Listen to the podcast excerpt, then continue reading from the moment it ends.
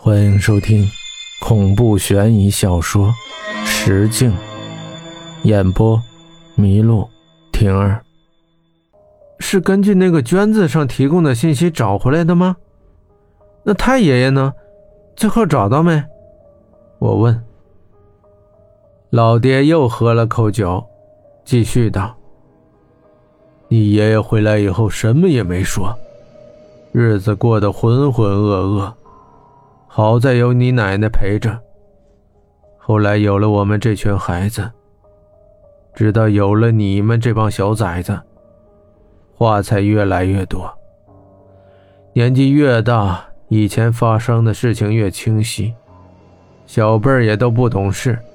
你爷爷六十大寿的时候，你几个叔叔婶婶都为了那件金缕玉衣打起来了。你爷爷的一只眼睛。也是那个时候弄瞎的。然后你爷爷的身体是越来越不好。十年前，你爷爷聚齐我们大家，说要把当年未完的事给办了。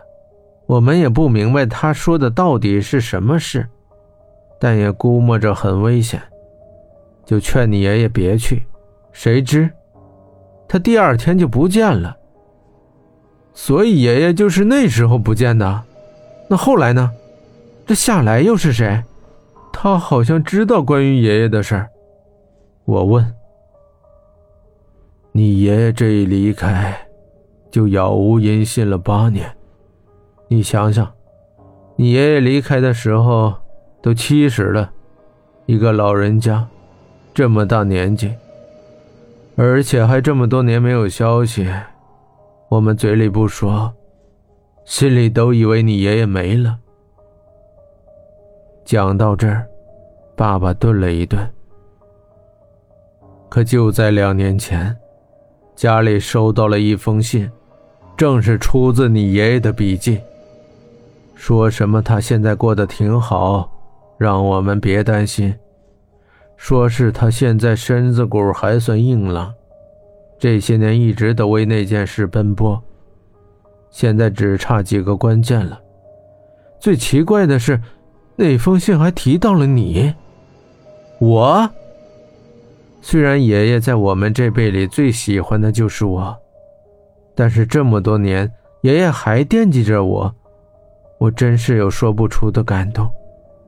对，你爷爷他说，现在你长大了。有些东西，也需要自己去面对了。是时候承担起你的责任。说这话时，他的眉头皱得很紧。责任？什么责任？这都什么呀？我听的是云里雾里。老爹长长叹了一口气：“唉，具体我也不清楚。”只是隐约觉得这件事很严肃。你爷爷不知有什么心事烦了那么多年。我只是怕，这样的命运还会降临到你身上，所以我就没告诉你。听老爹说的模糊，这到底是怎么回事？我不知道，大概老爹心里也没数。那下来呢？我又问。你太爷爷还在的时候，喜欢研习风水秘术，由此结交了一位志同道合的朋友，是清末时的一个商人，叫夏有伯。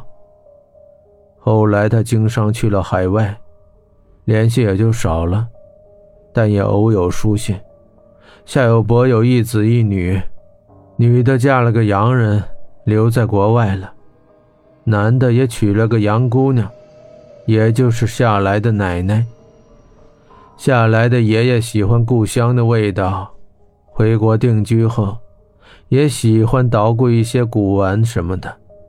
你爷爷这两年就在他家，说是在为什么做准备，却也不知他们是怎么联系上的。夏来是这两年回国的，八成是受了他爷爷影响。在美国主修考古，而且这妮子身手不错。老爹用一副看看人家，再看看你的鄙夷眼神瞟了我一眼，我不乐意了。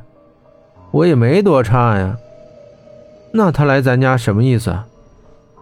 这冷美人不好好在家里待着，来这儿干什么？老爹还没开口，就听见外面传来声音：“我来是为了带你走。”声音不大，我却听得很清楚，是夏来。夏来挽着我妈妈的手，笑眯眯地看着我，而秦姐脸上透着的笑容，才让我感到背后一阵发凉。要知道，秦姐每次这么笑，准没好事儿。秦姐啊，这么晚你们去哪儿了？秦姐依旧一张笑脸。你姑要嫁人了，要求我们去她家先吃个饭。你不是晕了吗？我就派你老爹留在屋里照顾你了。我姑终于有人要了。话刚说完，脑袋就迎来一记糖炒栗子。嘿，你这死小孩，怎么说话呢？明儿个在村里办婚礼，你给我打扮精神点儿，还指望着你当伴郎呢。秦姐揶揄道。那天我早早就躺下了。脑子里想了许多，比如爷爷说的责任是指什么？夏来说带走我是什么意思？还有一件令我激动的事，是姑姑的婚礼，因为爷爷说过，要把那件金缕玉衣作为嫁妆。我这么大，都只是听说那件玉衣，却从未见过。爷爷把钥匙交给了夏来。明天就能见到庐山真面目了。想着想着，我便与周公相会了。这一觉，睡得可真甜。